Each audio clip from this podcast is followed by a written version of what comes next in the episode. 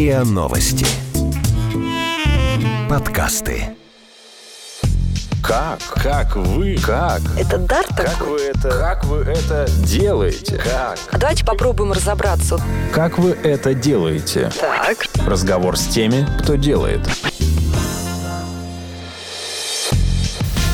Существование астрологов никак меня не затрагивает до тех пор, пока меня не начинают с ними путать. Если мы говорим о науке, то тут такого слова «вера» его нет.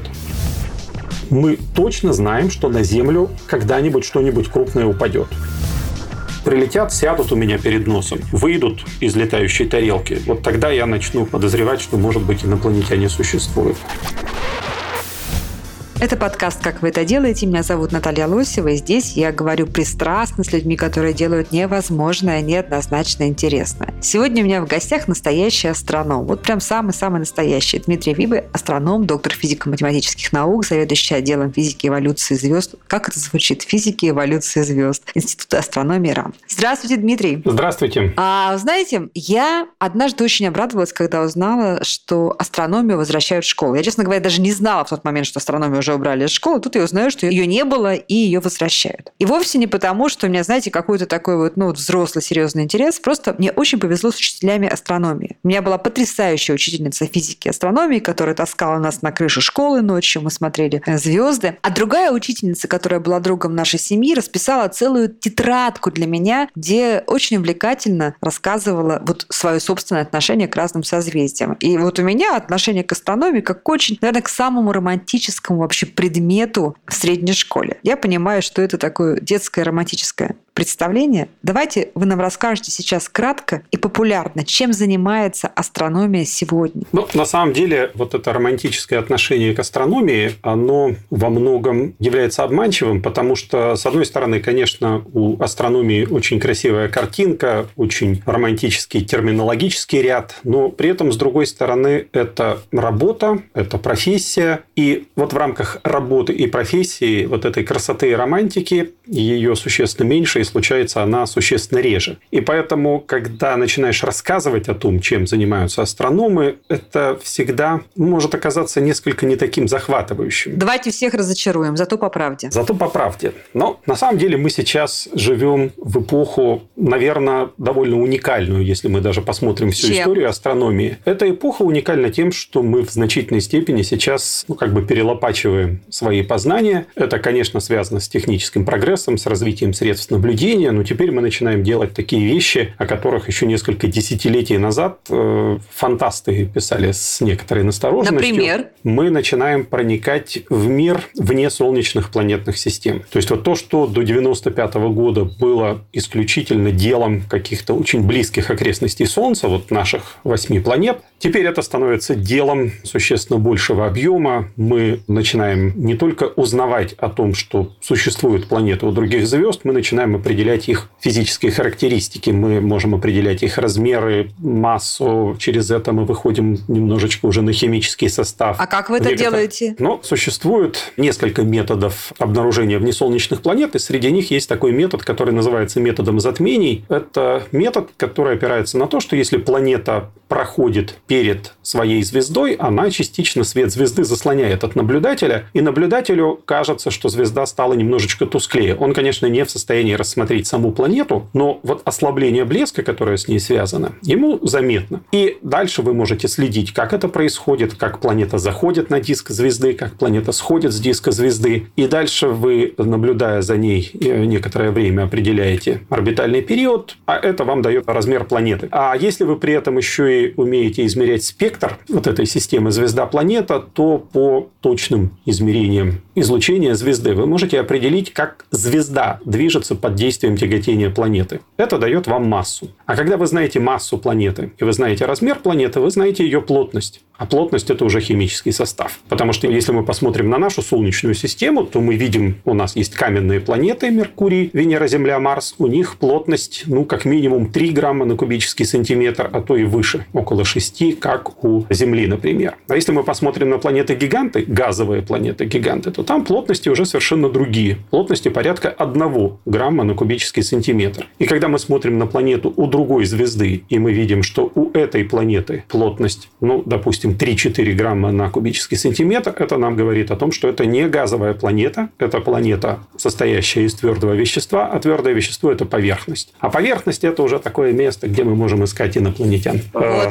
подождите, вы тут прям мне самое интересное, сразу до него и добрались. А вообще вы зачем, вот давайте так, зачем вы все это делаете? Зачем вам знать, что происходит за пределами Солнечной системы за миллионы световых лет? Это же ну, практически какое-то абстрактное понятие. Это то, что мы практически не видим. Зачем вам это? Зачем? Ну, и вам лично, и науке. Ну, во-первых, практически мы это видим. То есть, это задача, которая решается на не очень больших телескопах уже сейчас. Mm. Конечно, лучше всего запустить телескоп в космос за много-много миллиардов долларов, но если поднатужиться, то эту задачу можно решать с Земли довольно-таки небольшими инструментами. То есть, речь не идет о какой-то вот уж совершеннейшей фантастике.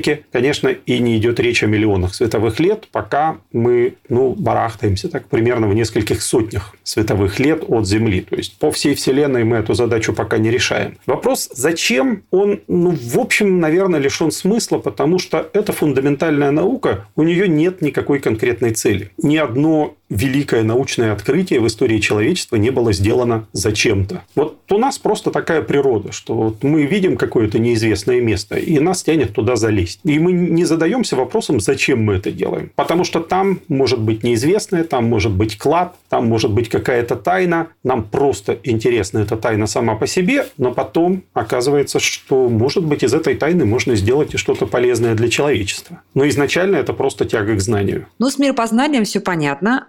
Какие практические задачи все-таки стоят сегодня перед астрономией? Вот прям прикладные. Прикладные задачи, которые стоят перед астрономией, возникли 4 октября 1957 года, когда отправился первый в полет спутник. первый искусственный спутник Земли, и за этим спутником и за всеми последующими спутниками нужно наблюдать. Наблюдение ага, за небесными понятно. объектами искусственного происхождения – это тоже астрономия. И без этих наблюдений космические аппараты работать толком не будут. Кстати, а как вот разграничивается? Вот здесь заканчивается заканчивается космонавтика, а здесь начинается астрономия. Космонавтика – это только полет и все остальное вы, или как-то по-другому вы соприкасаетесь в ваших сферах? Ну, на самом деле, конечно, тут никакой четкой границы нет, потому что, допустим, когда вы наблюдаете за космическим аппаратом, для того, чтобы отслеживать его траекторию, чтобы он находился в нужном месте, чтобы он теперь уже не сталкивался с другими космическими аппаратами, вы проводите наблюдение, определяете его орбиту, но потом, если вам вдруг захотелось, вы можете эти же наблюдения, ну или, может быть, наблюдения, проведенные данные с несколько большей точностью использовать и в научных целях, которые тоже, в общем, не очень хорошо отграничены от практических целей. Например, наблюдая за космическими аппаратами, мы можем исследовать распределение массы в теле Земли. Это, с одной стороны, задача и фундаментальная, просто исследование внутреннего строения планеты, а с другой стороны, это задача, решение которой необходимо также для правильного построения орбит, правильного построения траекторий космических аппаратов. И вот это происходит э, все время, когда начинается начинает решаться какая-то фундаментальная проблема, а потом вдруг оказывается, что у нее есть практический результат. И вообще, вот инженеры, например, они часто говорят, что астрономия им дает такой толчок, когда требуются свойства приборов, как будто бы сейчас в практической жизни не нужные. Но потом, когда создаются эти приборы, когда создаются сверхчувствительные приемники излучения, когда создаются приемники излучения в тех диапазонах длин волн, которые до этого не находили себе применения, они сначала создаются для астрономии, астрономии, а потом оказывается, что на их базе можно делать, э, ну, например, датчики движения для различных охранных систем, ну, или, например, там технологии, которые разрабатываются для телескопов, фиксирующих излучение высоких энергий, потом находят свое применение в медицине. Дурацкий вопрос задам на полях. А правда, что Земля не похожа на шар? Что она похожа на такой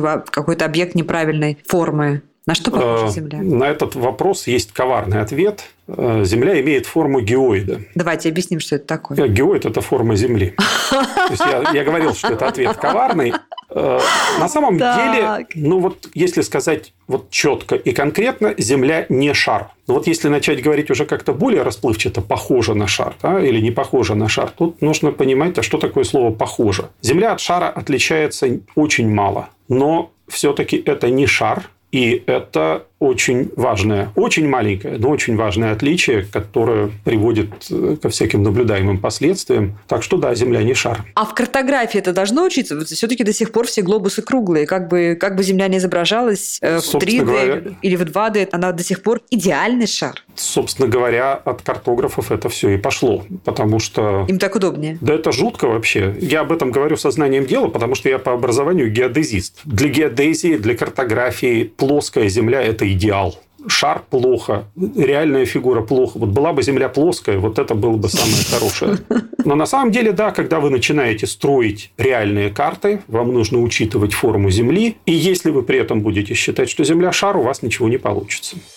Как вы это делаете?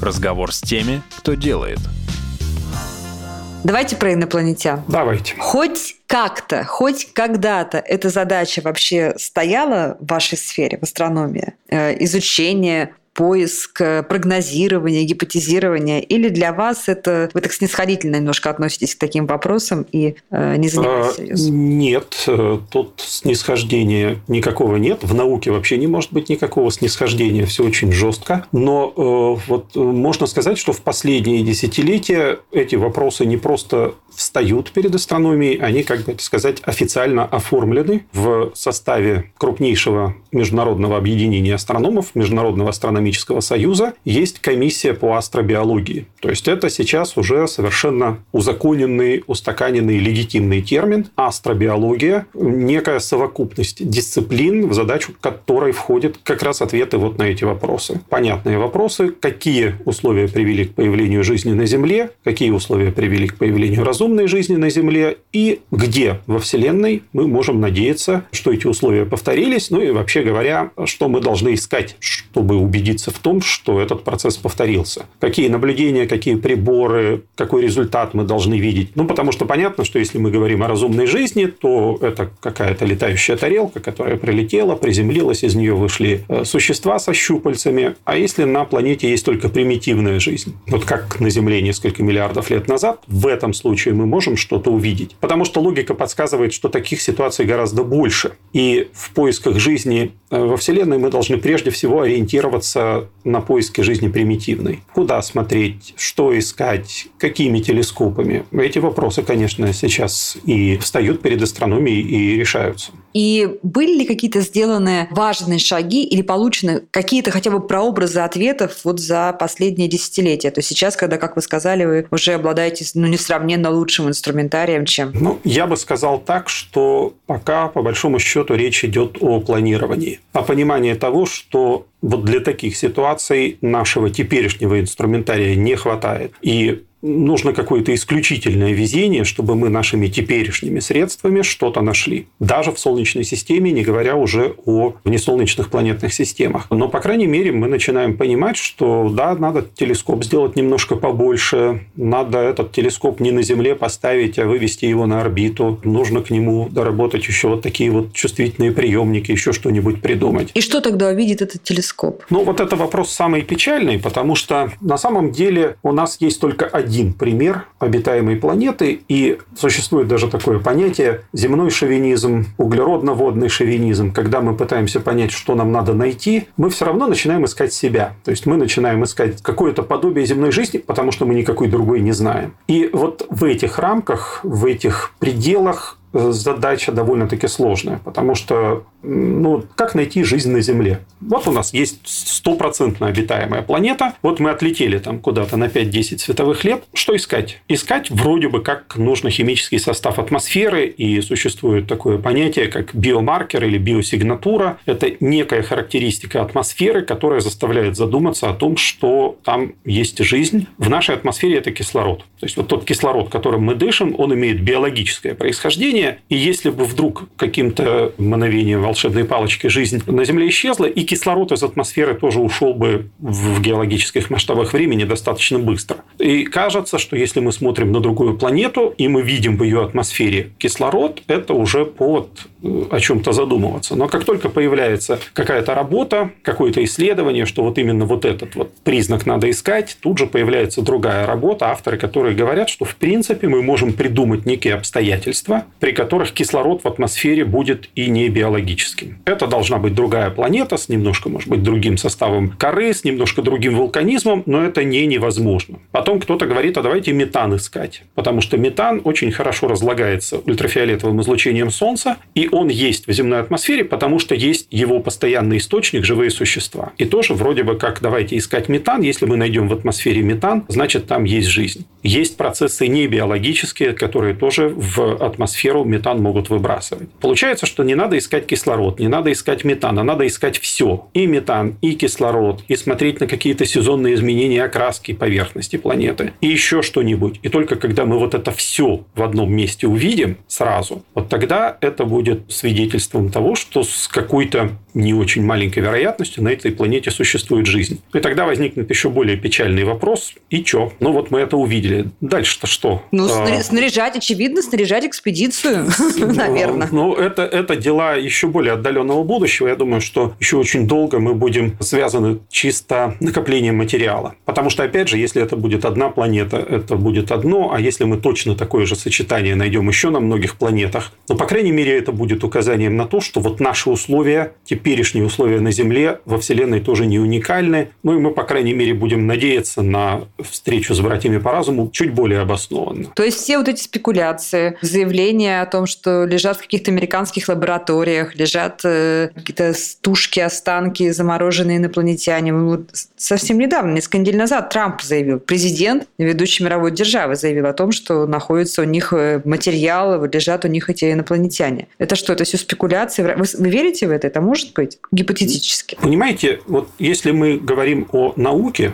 о научной точке зрения, о научном подходе, то тут такого слова «вера» его нет, оно отсутствует. Я считаю, что наличие другой жизни во Вселенной – это очень серьезный вопрос, это очень важное достижение, и э, мне могут хоть 50 человек сказать, что где-то в Штатах лежат останки инопланетянина, для меня это не будет значить ничего. Пока не увидите сами. Да я даже когда сам увижу, это тоже ничего не будет значить. Ну, я не биолог, то есть мне тоже можно что-то показать. Ну, вот как я говорю всегда, вот они прилетят, сядут у меня перед носом, выйдут из летающей тарелки, вот тогда я начну начну подозревать, что, может быть, инопланетяне существуют. Хорошо. Вы ученый, который занимаетесь астрономией всю свою жизнь. У вас, я так полагаю, комплексный взгляд и то, что называется научной интуицией. Вот ваше осознание космоса допускает существование жизни на других планетах? Вот Чисто да, конечно. по логике. Чисто по логике. Вот если говорить о простейшей жизни, ну, тут очень, очень много вопросов, особенно с биологической точки зрения. Но если говорить об астрономических предпосылках, ну, этих условий полно во Вселенной. То есть, э, мы знаем, что очень много есть планет с поверхностями. Мы знаем, что эти планеты, по крайней мере, некоторые из них находятся на нужном расстоянии от своей звезды, с тем, чтобы на поверхностях этих планет могла существовать э, жидкая вода. Мы состоим из соединения углерода, и кислорода – это два самых распространенных элемента во Вселенной, ну, конечно, после водорода и гелия. То есть, вот если говорить о химическом составе, если говорить о физических условиях, э, возникает ощущение даже какой-то обыденности. Но вот дальше, особенно когда мы начинаем говорить о переходе к разумной жизни, вот тут еще куча вопросов, и ответы на эти вопросы могут оказаться уже не такими радостными. То есть, я вот чисто по интуиции или по каким-то внутренним ощущениям думаю, что вероятность найти простейшую жизнь, она довольно велика даже в Солнечной системе. Даже есть в Солнечной нас, системе? Да, у нас в Солнечной системе есть некоторые подозрительные места, где мы можем надеяться найти хотя бы простейшую жизнь, потому что все слагаемые для нее там есть. Это Марс, наверное, да? Как, ну, как Нет. Все... Да вы что? Нет, это а не Марс, это? потому что Марс, ну, по крайней мере, теперешний Марс на поверхности своей для биосферы кажется не очень подходящим местом. Конечно, тут тоже возникает много вопросов. Э, на поверхности плохо, а если мы несколько метров вглубь пройдем, там-то все немножко не так. Но, по крайней мере, это надо лететь и копать. Но есть э, два, как минимум, тела в Солнечной системе, которые тоже кажутся привлекательными. Это спутник Юпитера Европа и спутник Сатурна Энцелад. Они находятся довольно-таки далеко от Солнца, но это совершенно им не страшно, потому что они энергию получают от своих родительских планет через приливное трение. И есть очень убедительные убедительные доказательства того, что и под ледяной корой Европы, и под ледяной корой Энцелада скрывается океан жидкой воды. А жидкая вода – это для жизни очень важно, потому что, ну вот я говорил, слагаемые там есть, источник энергии есть, источник жидкая вода там есть, а вот органики, которая может стать кирпичиками для появления жизни, ее во Вселенной вообще полно. То есть мы куда ни глянем, мы везде видим в межзвездном пространстве мы видим органические молекулы. Так что ну, вот существуют такие даже проекты полететь к Европе или к Энцеладу, и при помощи довольно простых измерений там можно надеяться какую-то простую жизнь найти. Очень здорово. Будем это ждать. Как вы это делаете? Разговор с теми, кто делает –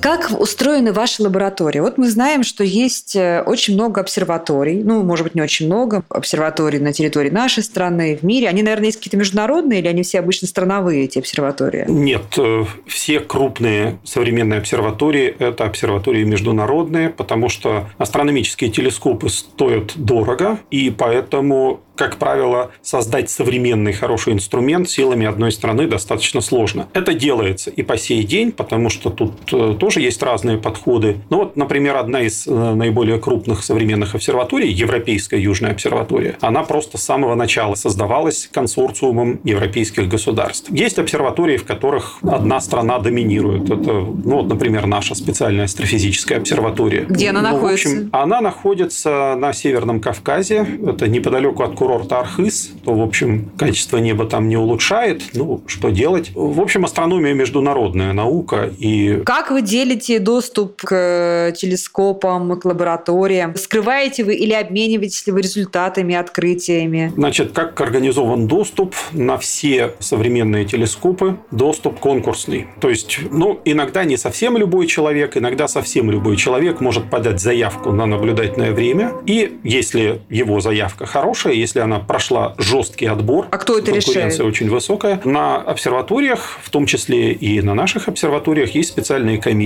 которые, ну, как правило, пару раз в год собираются и составляют расписание на следующее полугодие, отбирая заявки наблюдателей, которые будут реализованы. Заявок всегда существенно больше, чем возможностью телескопа. Современные крупные телескопы очень сильно перегружены. Вот. И дальше вот такая интересная ситуация. Человек придумал какую-то задачу, человек подал заявку на телескоп, он не сам, как правило, наблюдает на этом телескопе, и это становится все чаще, что для него наблюдения проводят специалисты обсерватории, потом он эти результаты получает и пользуется ими только какое-то время, после чего результаты обязательно выкладываются в открытый доступ. Слушайте, ну это прям звучит как какие-то очень здоровые такие договоренности, которых очень в нашем мире не хватает в разных сферах. Дело в том, что вообще в науке, не только в астрономии, в науке, э, в физике, в химии одно из основных правил – это воспроизводимость эксперимента. То есть я не могу провести какое-то наблюдение и рассказать всем только о результате. Я должен дать достаточно деталей, чтобы можно было этот результат, может быть, таким же способом воспроизвести, может быть, получить его каким-то другим способом. Но я не могу на открытии сидеть один. Потому что если я скажу, я открыл замечательную штуку, но я вам про нее ничего не расскажу, мне скажут, ну и, ну и бог с тобой, ну и сиди на нем, мы без тебя обойдемся. То есть получается, что сегодня все астрономические знания, все открытия и новости, они находятся в общем доступе в сообществе, вот в этой коллаборации всех астрономов, которые живут здесь? Ну, скажем так, со временем, потому что существует конкуренция, существует научный приоритет, этого тоже никто не отменял, но результат становится результатом после того, как он был опубликован. А вы конкурируете лабораториями, странами или вот лично? Вот сейчас э, есть довольно мало исследований, которые проводятся какими-то одиночками, как правило, работают научные группы. Вот научные группы друг с другом конкурируют, конечно. А в чем измеряется успешность? Когда говорят, да, вот эти молодцы. В открытиях или в решении какой-то там задачи, которая, допустим, для всех очевидна, но какая-то группа быстрее эту задачу решила. В чем, в чем успешность у вас определяется? И вот... Вы знаете, это очень хороший вопрос, над которым бьются сейчас в очень многих странах, потому что от определения успешности ну, как бы должно зависеть финансирование. И поэтому существует большое количество исследований исследований, которые пытаются пытаются определить, а вот как нам оценить данное конкретное исследование, вот дать потом его авторам печеньки или, или не дать, или дать им чуть-чуть печенек, а больше дать каким-то другим авторам. И эта проблема, в общем-то, во всем мире какого-то внятного решения до сих пор не имеет. А эти печеньки тоже международные? То есть гранты а даются они, друг они другу? разные, разные бывают. И, и национальные бывают, и международные бывают. Тут э, государства, разные государства стараются поддерживать, в том числе и Россия, стараются поддерживать и внутри страны проводимые исследования, и международную коллаборацию, потому что, еще раз скажу, астрономия – это международная наука. А космическое пространство должно оставаться нейтральным? Или вы предполагаете, что могут быть как-то зонирован космос, как, ну, как, например, зонированы определенные воды океанов? Я думаю, что это дело политиков, а не ученых. И все на самом деле будет развиваться так, как будут работать э, космические агентства различных государств, потому что понятно, что если какая-нибудь страна полетит на Луну и очертит там, где ей захочется участок, в общем, непонятно, что делать всем остальным, если они тоже на этот участок претендуют. Так что я думаю, что там все будет просто само по себе как-то образовываться и, и все. Какое открытие сейчас самое ожидаемое или самое желанное, что ли, для мировой астрономии. Вот над чем сейчас вы бьетесь, и как вам, вы, я имею в виду, как сообщество научное, и как вам кажется, вот на нашем веку эта задача может быть решена? Вы знаете, в астрономии исследования ведутся по такому широкому фронту, что я бы все-таки не рискнул назвать какое-то открытие, которого бы ждали вообще все астрономы на всей Земле, потому что очень разные у всех интересы. Вот, может быть, вы помните, в прошлом году, в апреле, сообщалось о получении изображения окрестностей черной дыры. Да, конечно. При помощи проекта Event Horizon Telescope это был очень большой шум. Это действительно замечательное открытие, замечательный наблюдательный результат. Но вот для моей отрасли науки это физика межзвездной среды, образование звезд, образование планетных систем. От этого изображения ни жарко, ни холодно. То есть вот мне, конечно, интересно было это все э, читать, э, знакомиться с этим результатом, но сказать, что я вот прямо его ждал из последних сил, я не могу. А что вы ждете из последних сил? Сейчас э, вообще и в нашей отрасли, в отрасли исследования образования планет, тоже такой золотой век, потому что работает телескоп субмиллиметрового диапазона Альма с очень высокой чувствительностью и с очень высоким пространственным разрешением, и мы сейчас начинаем в деталях видеть формирующиеся планетные системы, и конечно, сообщество надеется, что накопление этих данных, ну, может быть, там через 5-10 через лет нам позволит ответить на все основные вопросы о том, как рождаются планеты и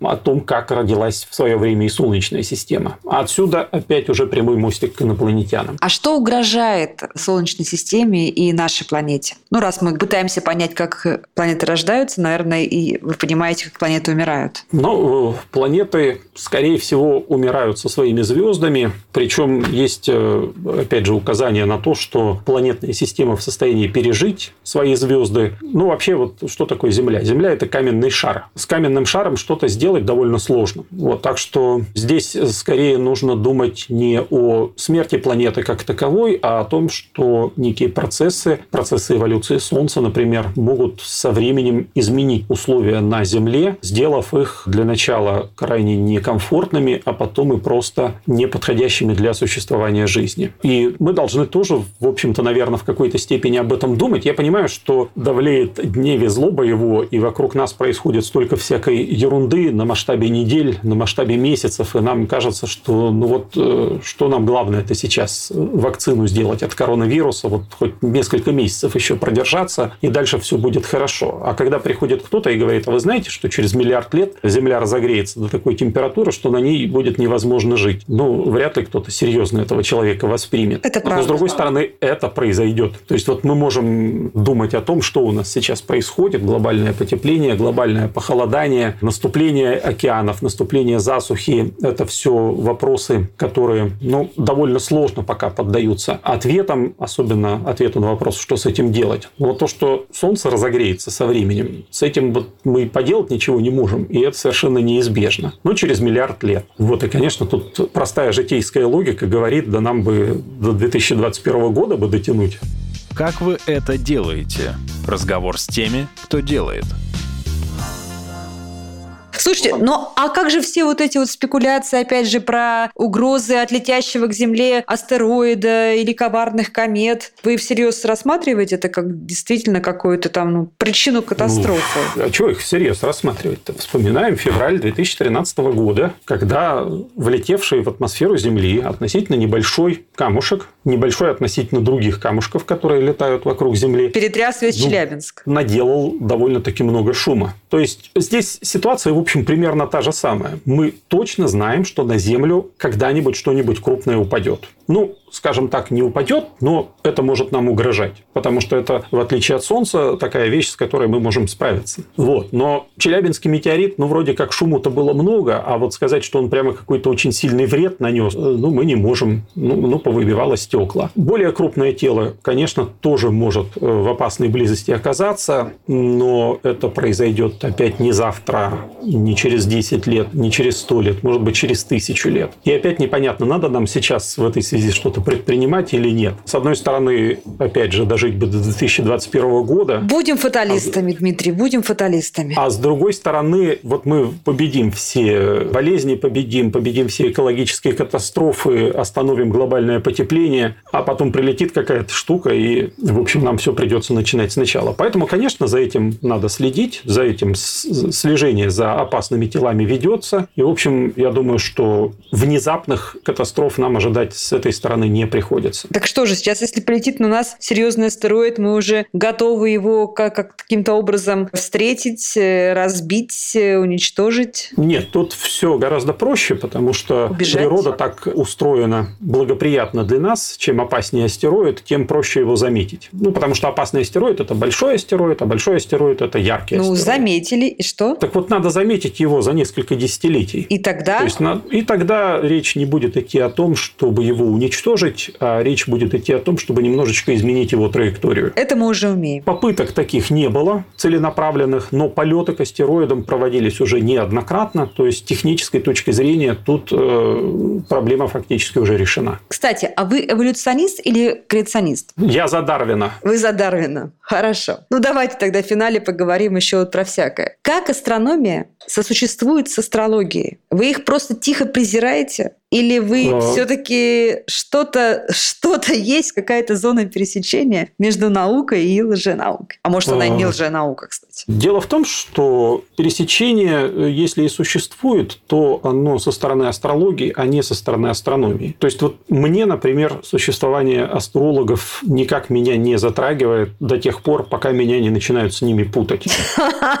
И что, часто? К сожалению, да. То есть, и простые люди, и даже, к сожалению, ваши наши коллеги. Вот у нас Дмитрий Виби из Института астрологии. Я говорю, я из Института астрономии. А какая разница? Слушайте, ну неужели вообще нет никаких следов и наблюдений, которые бы указывали, как планеты влияют на поведение человека или на судьбу человека? Вот понимаете, я как ученый, я обязан сам доказывать свои результаты. То есть вот моя работа – это сомневаться. Все время сомневаться в своих результатах. И все время придумывать, как их проверить. Какое наблюдение придумать, чтобы вот это проверить. А может быть, еще какое-то наблюдение второе придумать, чтобы это проверить. Я сколько раз общался с астрологами, я задаю простой вопрос. Каков процент оправдываемости ваших прогнозов? Им ответ на этот вопрос не интересен. То есть вот ты человека спрашиваешь, вот ты делаешь прогноз. Как ты можешь сказать, он оправдался или нет? А им эта мысль в голову не приходит. И если мы посмотрим их успешные предсказания, то мы увидим, что это всегда предсказание прошлого. То есть вот что-то случилось, появляется астролог и говорит, а я еще в 2001 году это предсказывал. Просишь, а теперь предскажи будущее. Прошлое ты умеешь предсказывать, будущее предскажи. Увы.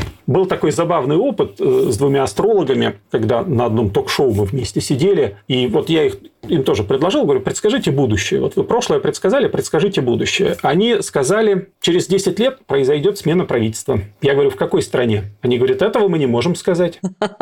Но какая проблема у нас в наше турбулентное время предсказать, что где-то на Земле через 10 лет сменится правительство? Это было задолго до событий этого года. Где-то на юге Африки наверняка. Так что же тогда с ретроградным Меркурием, который стал просто уже каким-то, знаете, таким штампом, оправданием всего? Это правда какое-то исключительное событие, которое влияет на ну, осязаемый и обозримый мир. Что такое ретроградный Меркурий? Понятия не имею. То есть нет такого понятия в астрономии ретроградный Меркурий? В астрономии есть понятие ретроградное движение, когда, ну, собственно говоря, его заметили у планет очень давно, заметили еще древние греки, когда они обнаружили, что планеты по небу смещаются не всегда в одну и ту же сторону. Они могут двигаться сначала в одну сторону, потом менять направление движения на противоположное, потом снова возвращаться. И теперь мы знаем, что на самом деле движение планет в Солнечной системе происходит всегда в одну и ту же сторону, а вот эти вот пляски ретроградные – это просто э, следствие того, что мы за движением планет наблюдаем с движущейся же Земли. Вот в чем дело. Дело в нас. Дело во взгляде. Дело в нас, конечно. И последний глупый вопрос, но не могу